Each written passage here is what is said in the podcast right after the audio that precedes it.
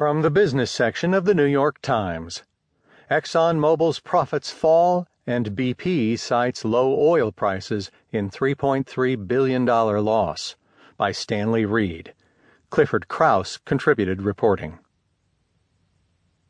The newest measure of the oil industry's failing fortunes came Tuesday in the form of a 3.3 billion fourth quarter loss reported by BP.